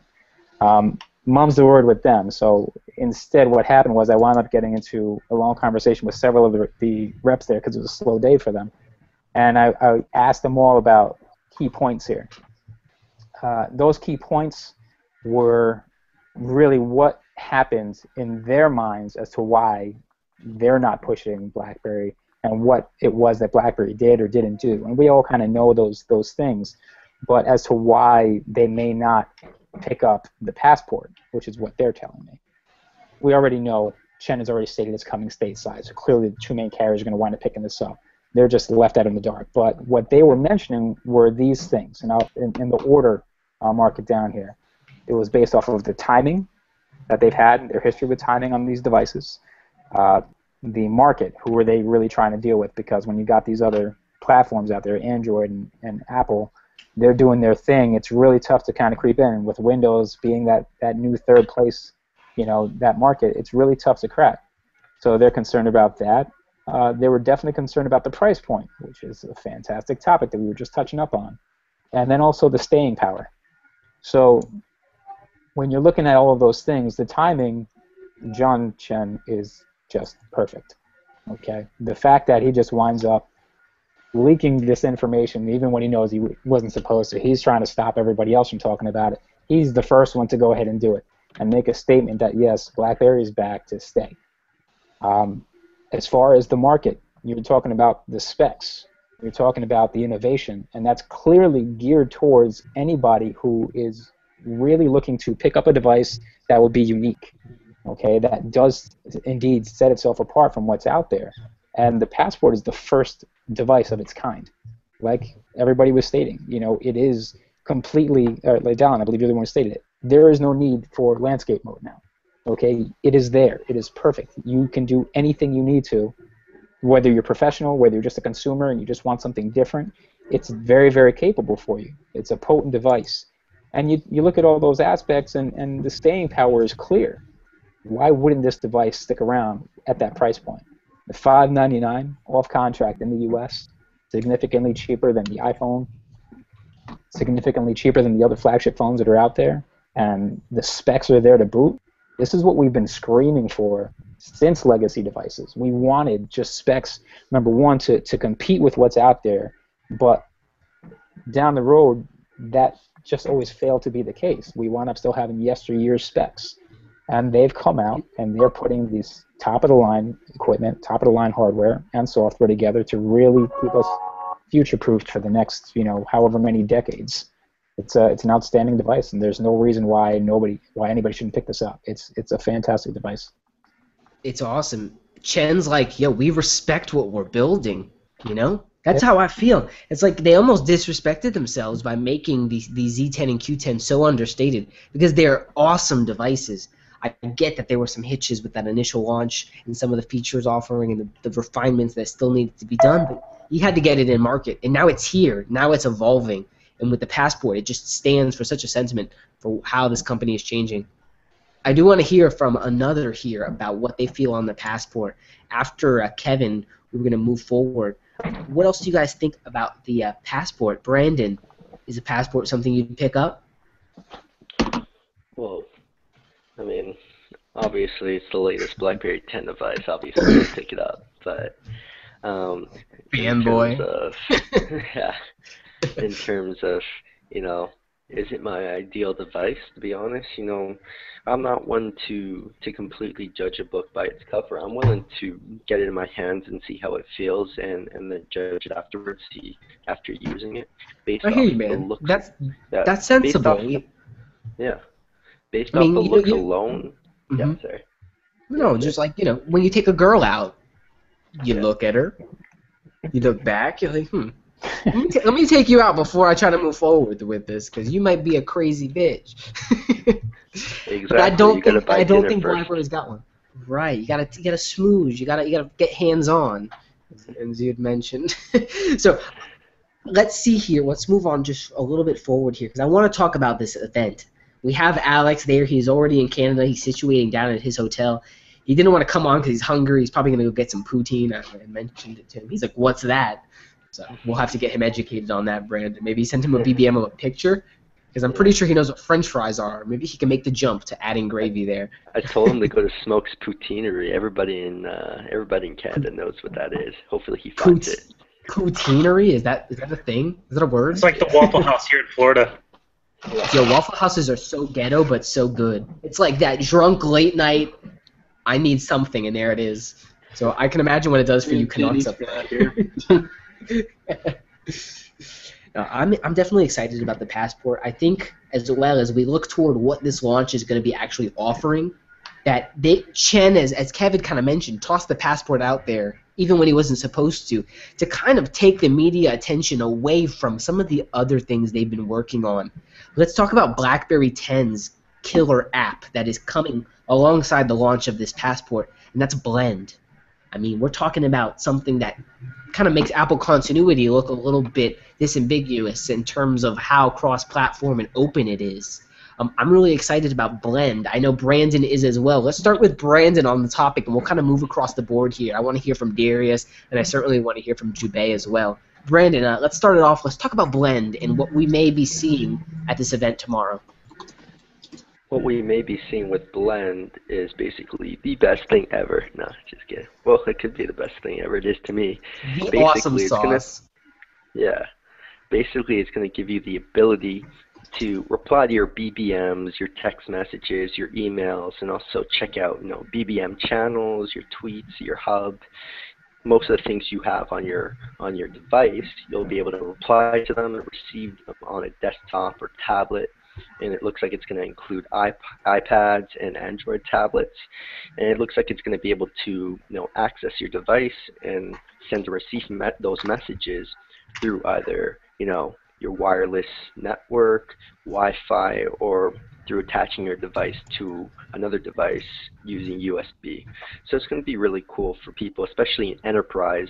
You know, instead of having to constantly be on your device, you know, texting away, looking, you know, like you're not doing work, you actually have like a legit, you know, system on, like on your desktop, so you can actually reply to emails and BBMs, much in the same way that at work you reply to emails. Anyways, it's a professional, you know, communication um, system, BBM for enterprise users, and it should be treated as such.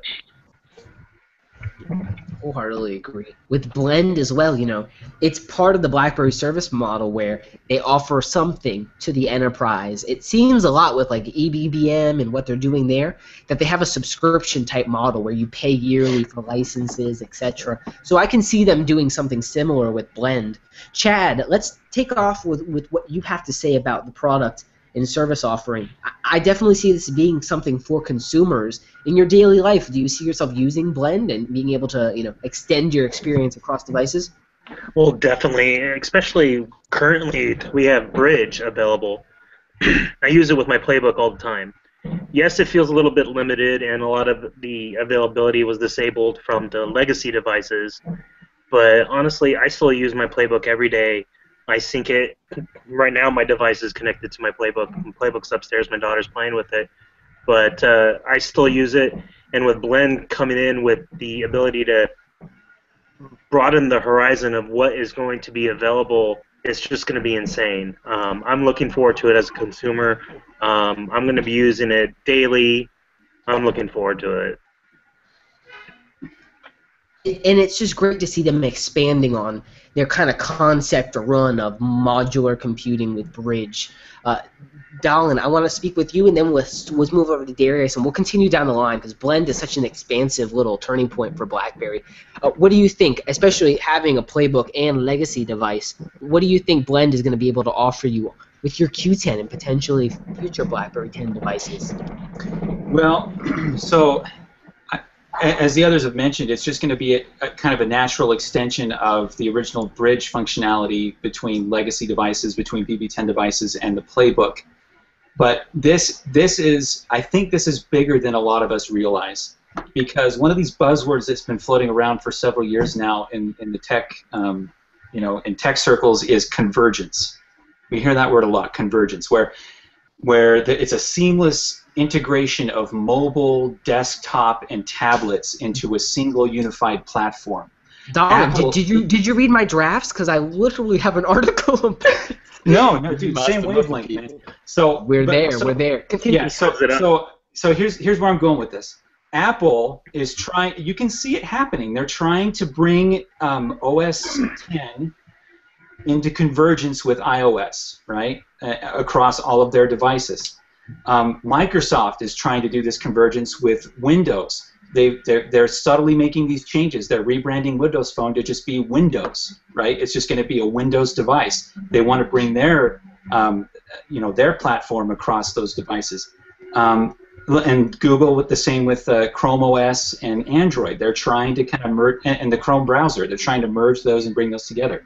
Look at BlackBerry. We're like, dude, we don't need our hardware. We're use we're going to use yours, and we're going to make we're going to make your smartphone.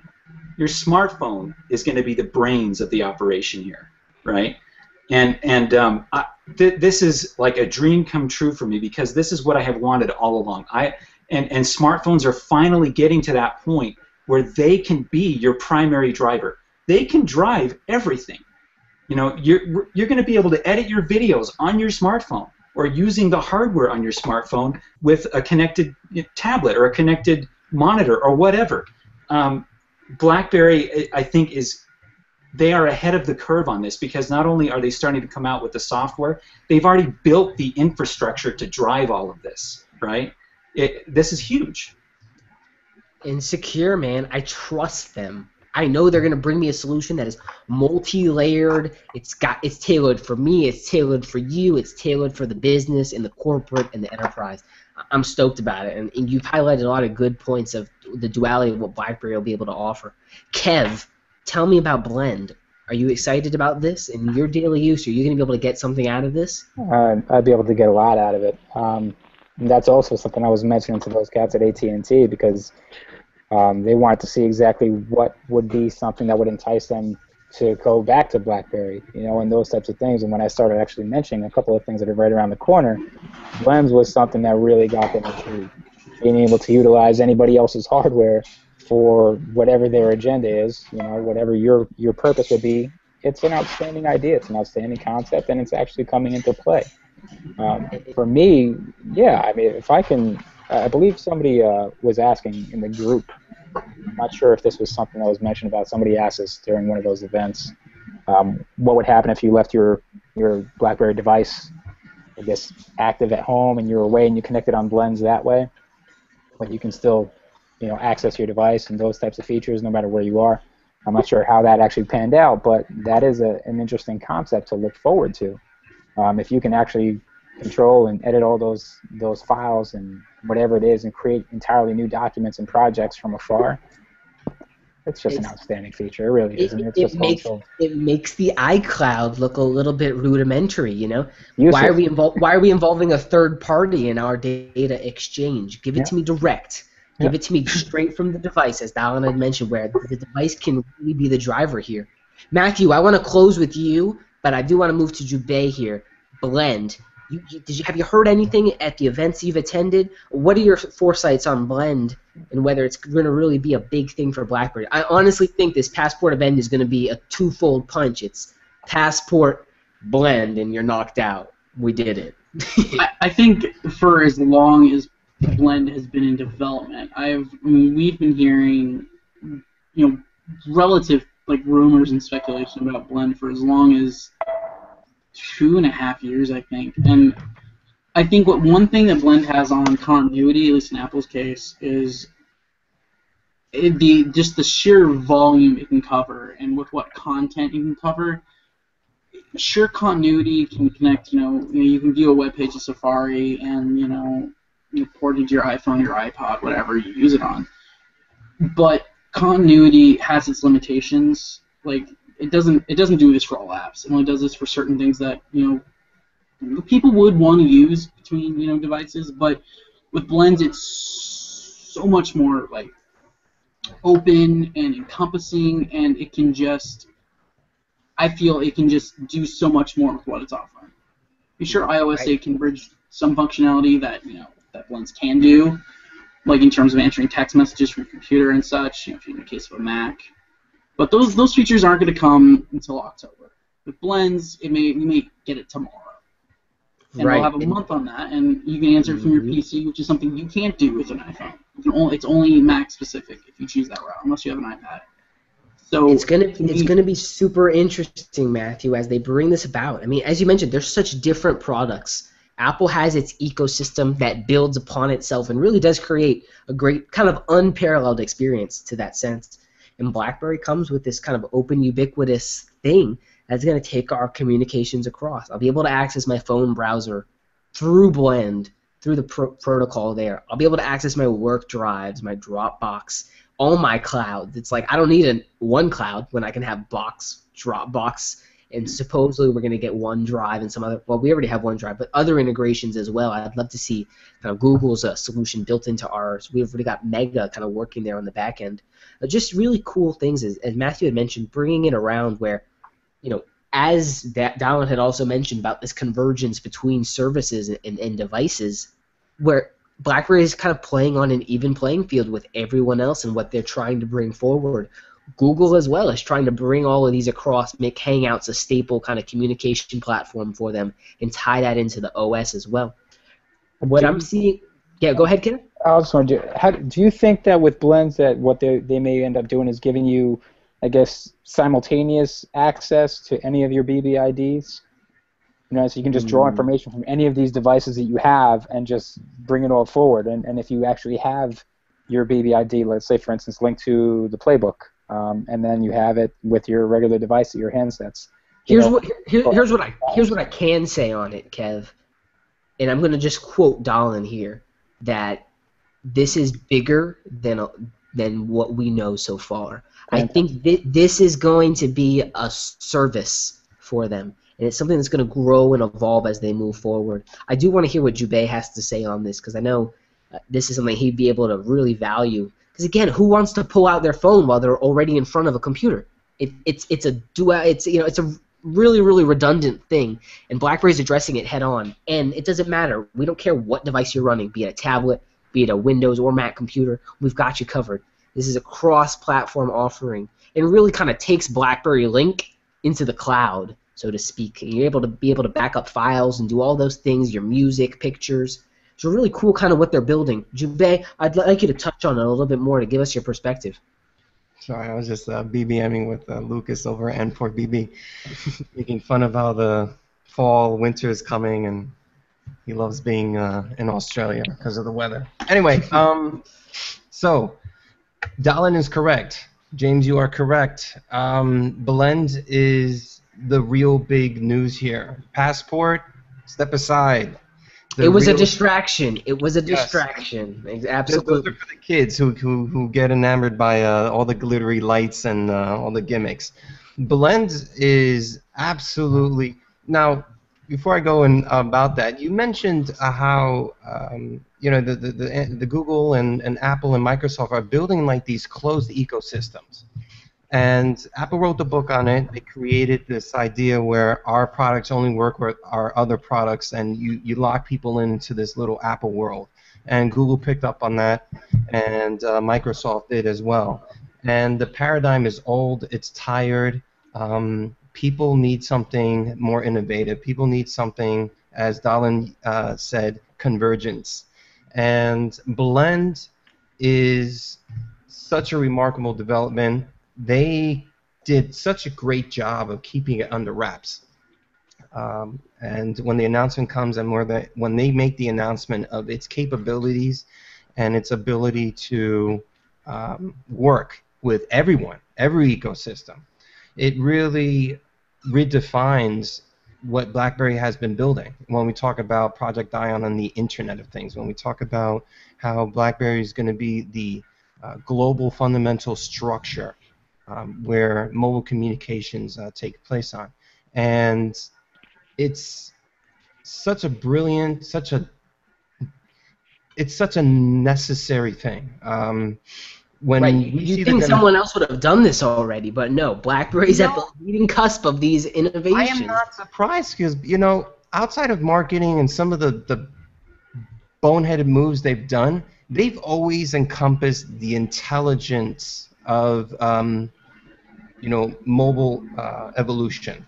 And it doesn't surprise me that they're the first with it. Everyone else is creating apps and slapping these things here and there and trying to trying to you know do this whole Me Too scenario with their whatever offerings they're having. And BlackBerry's opening up uh, the world where everything now is interchangeable and everything works with everything, and they're going to be able to provide a service and uh, devices and offerings that uh, work with everything. I- It's like it's absolutely brilliant. It's not a surprise that BlackBerry is introducing it ahead of anyone else. Um, this goes along also with uh, the thought that I lost uh, earlier before that BlackBerry they move at a slower pace. I think everyone could agree that BlackBerry moves at, at a slower pace. But this is a this is a caveat that comes with doing it right. Their speed is the um, not the antithesis of getting things um, uh, done properly, but you know But it everyone is. But it Yeah, but it is.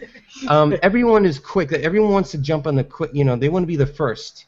And BlackBerry wants to be um, the, the first to do it right, to implement it well. When it came to BBM money, you know, where is it? Where is it? Where is it? Everyone's slapping, oh, this, that, and the other.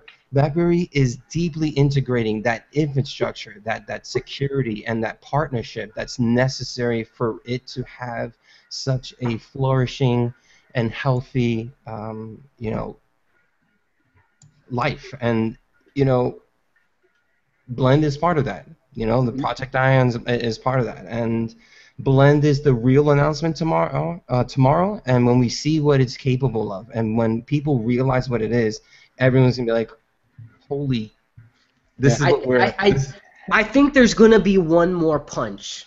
I mentioned think so, it. too. I know, I know. I've, I've said this already that there's going to be something else, there, and there, there's gonna be an enterprise-based announcement. There's, there, I feel it in my bones, guys. I've got no, no, no one's told me anything. I'm just saying, at this point, they got to highlight Project Ion with this launch. It's like yes, device, yes, service. We've got those two covered, but now there's more. The platform is coming together.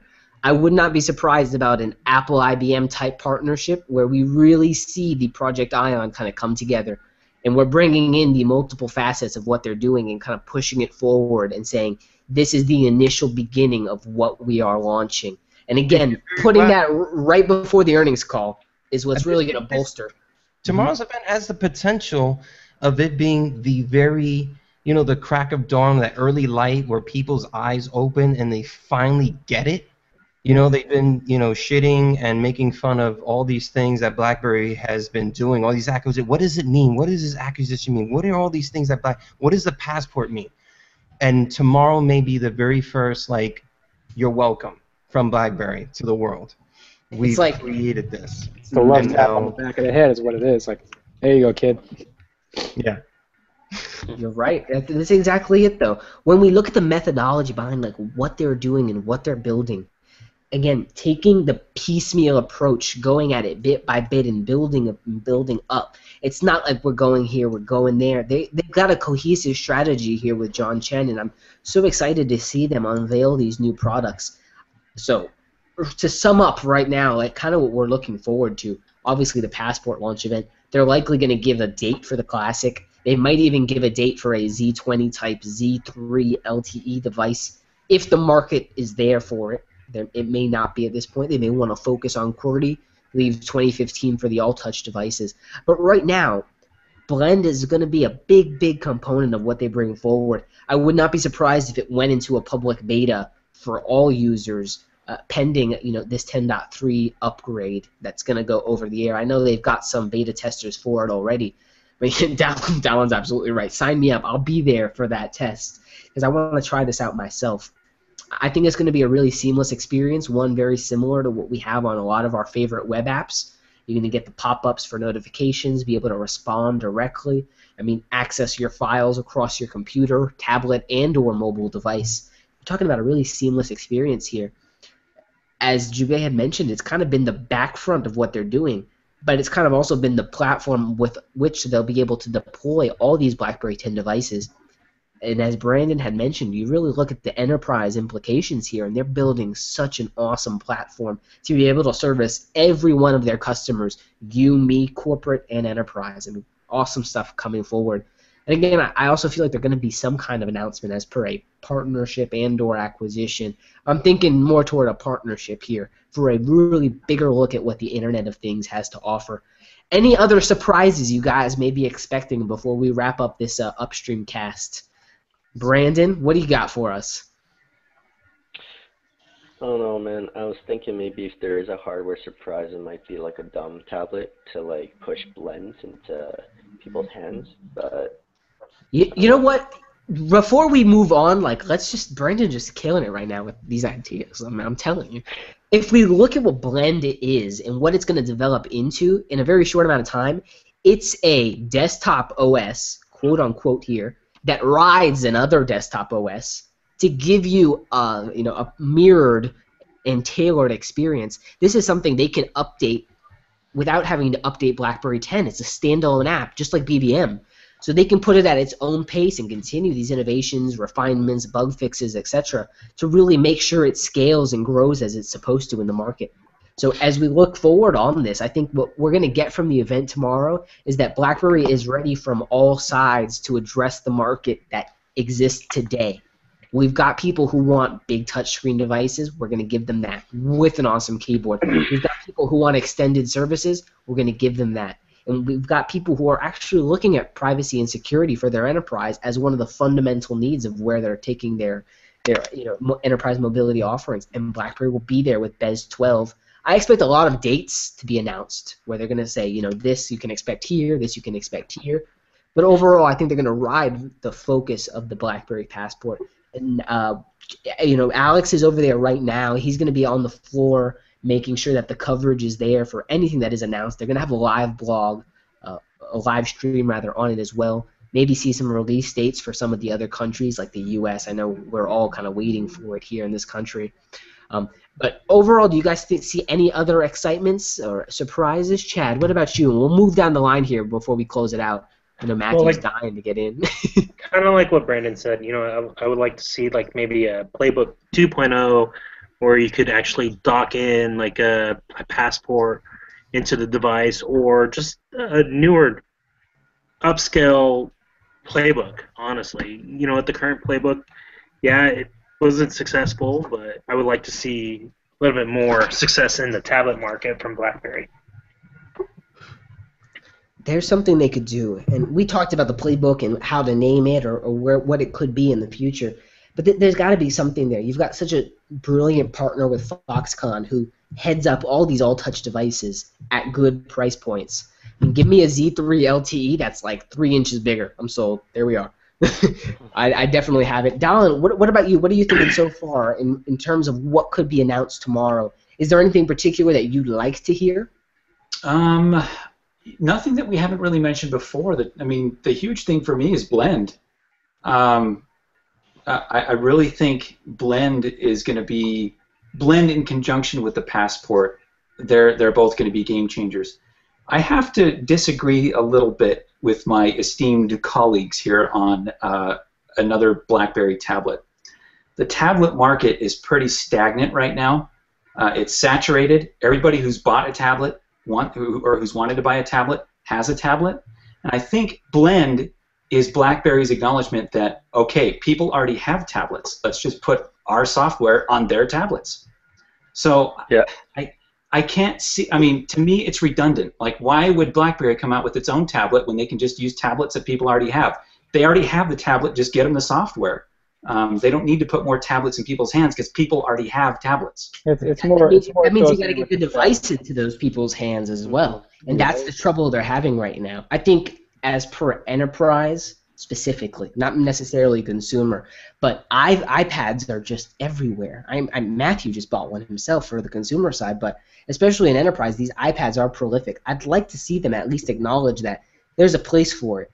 And maybe it's not a tablet. Maybe it's something like the the BerryFlow M1 Fuse that we designed. That's like a lab dock that you know can extend. Yeah, a like a dumb tablet. A dumb tablet isn't actually like got a lot of processing power. It's just you know, some Just a people screen. want a bigger screen, you know, Yeah. to see what's on their device. So their Yo, device that'd, is that'd be really dope. the processing power, and it's just a dumb tablet for a bigger screen. Imagine like a 150 200 dollar dumb tablet that really does extend that experience over. It, it, it almost is what what the playbook wanted to be, at least for us on this side of the fence. Darius, uh, come off mute and tell us what you think about Blend and, and whether you, this is something you want to see moving forward. Are you excited with what BlackBerry may offer? Are you expecting any surprises? What do you want to hear tomorrow? I think the, the biggest surprise is going to be the availability of the devices in, in whatever they announce, specifically with the passport, um, and then next with the classic. I just hope. My biggest thing is I really don't want BlackBerry to, you know, release the devices like they did the Z10 and the Q10. I really like them to de- release these devices alongside one another and give people options from the jump because it kind of hurts in the long run because you have some people that want a classic the passport gets out there months later people they settle with another device and they're just like whatever i, I don't really care for it it's just like if think about when the z10 and the q10 launched if they launched beside one another and people had an an option from the jump then it would have been fine i think blackberry's 10 sales would have been way better than they were initially but they didn't so I think the surprise is going to be with the availability. I think Blend is definitely going to be uh, announced and spoke upon as far as its availability. I don't want to say it's going to happen right away, but I think any information that BlackBerry publicly puts out will satisfy, you know, BlackBerry loyalists and people that are looking forward to the software. So, you know, and and like I said, we just we've beaten up Blend so much in the past on these podcasts. So We have. I try to leave it alone and just kind of wait for it, you know, to be, you know, sell it itself. So I think the big surprise is going to be the availability. I think I think BlackBerry will kind of sneak on people and say, hey, it's actually going to be available on this date with all these carriers and so on and so forth. So people, I think people are going to be ultimately satisfied. I really think they are.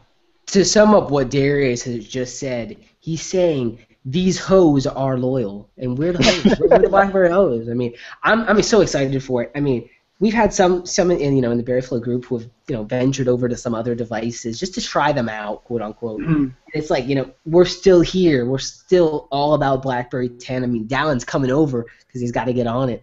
I just really love the passion that we all have for the brand. Uh, Kev, let me hear about anything that you'd expect from tomorrow. What do you? What is the overriding feeling and, and vibe that you want to get from this event? It's it's really uh, probably twofold. I guess number one, I, I really, I guess I, I'd really be expecting.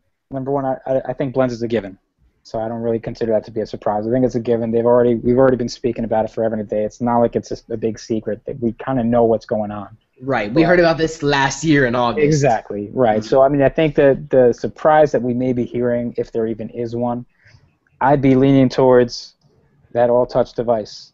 That maybe the Passport was indeed a distraction. The Classic is a distraction. These things are all just there because John Chen is pretty crafty. Let's give him some credit there.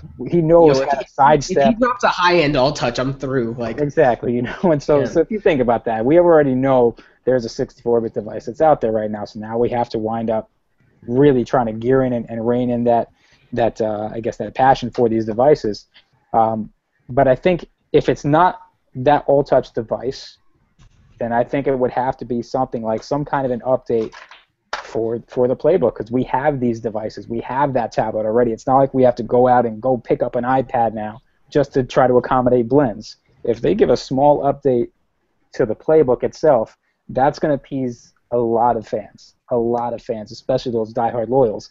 And- all three million of them. hey, hey, we're out there, you know. But the fact is that it's incapable of doing it right now with this, you know, this this pretty poor software that's on it at this moment.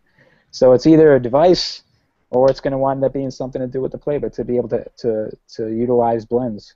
Yo, if he brings the playbook like back from the dead, like I'm I'm through. Like I'd I'd be pretty ecstatic about it. what balls? Like that'd be that'd be like, yo, Apple's invalidating tablets they sold last year, but we are reviving tablets from three years ago. That's, even that's even the iPads from three years ago, right? So it's going to use Blend. So Right. And that's the thing. Like honestly, about availability for Blend, I'm honestly thinking that it's going to be like the latest gen. So iOS 7, iOS 8, um, you know, the latest version of Windows 8, uh, the latest version of Mavericks and/or Yosemite. So I'm thinking they're going to keep it pretty, you know, latest generation as terms of where they're going to take blends with KitKat. Yeah. I mean, the latest. What is the latest? 4.4 in iOS 8. I think that's where they're going to target, at least for the initial launch. And, and, you know, it'll grow, just like BBM, where it hit the majority of devices first and then kind of grew out to adopt to other uh, later versions of those OSs. Still just super excited to see what BlackBerry's going to offer. I mean, it's it's 10 right now, and this thing's going to go live at 9. We're talking like 8 hours here, guys. I'm super stoked for it. Uh, we'll be we'll be having a good live blog on the whole event. But I do want to move on to Matthew, and then we'll close with Jubei. Matthew, any surprises you expect? Do you think BlackBerry's going to buy Apple or something like that? Uh, if they somehow manage to pull upwards of 500 billion dollars out there, uh, sure. Um, no, what I'm expecting is I, I hope I expect a live stream that doesn't crash every five minutes like it did with Apple. yeah, it's plus. Um, I'm also expecting. I mean, passport's an obvious given. I don't expect a playbook too too often. I agree with Dallin's point that everyone has a, a tablet at this point. So I mean, blends I would say is probably a given as well, considering it's already leaked on BlackBerry World. I got that update to it, and I was like, "What the hell is this?" um, when I was trying out a 10.3 uh, leak, so it kind of kind of confused me. And I did try. It's, on it's even showing up on 10.2.1. It's like, yo, it's coming. yeah, I was like, I was kind of surprised. But the one big thing I would be surprised that I'm quietly, hopefully expecting is they do a classic launch date. I, I mean, I know that I, I know it's been kind of speculated towards October or something, but a launch date too at that event would save money for them, and then something more than a few PowerPoint slides. And I mean, they, they launched the Porsche design on its own, so I don't think at this point they really ge- care about the cost. I think it's about exposure. I expect November a classic launch, but I think they'll give that date to us tomorrow. And if they don't, more power to them because it leaves us wanting another answer. Uh, Jubei, let's close here before you know this. It's such a long upstream already. I'm, I'm so proud of the viewership for holding on here for these hours. but Jubei, tomorrow, what are you expecting, and are you excited? um, I am excited, um, not personally in a sense that um, there's going to present anything that's surprising to me or something that's going to blow me out of the water. I think uh, the big surprise is going to, and the excitement is going to come from how the media receives it and what uh, all the outlets are going to be reporting. That's going to be the surprise when they finally realize everything that BlackBerry has created and uh, giving them a glimpse of that and them understanding that BlackBerry is going to be the future of mobility, at least for the next 10 years, for the next decade. That realization is going to be the surprise of the event, and um, that's going to be what I'm looking forward to reading when. Amen. Amen, brother. This is it. This is the beginning of a new foot forward for BlackBerry. Uh, I want to cover just a little bit of what we'll be doing here at Berry Flow to cover the event. We're going to have a live blog. Alex is over in Toronto. We could not make it into London. That's likely where Chen and a lot of the other upper management is going to be. So keep your eyes on uh, on London. Any UK following that you have, uh, just keep an eye on them. They're, they're definitely going to be putting some stuff out there.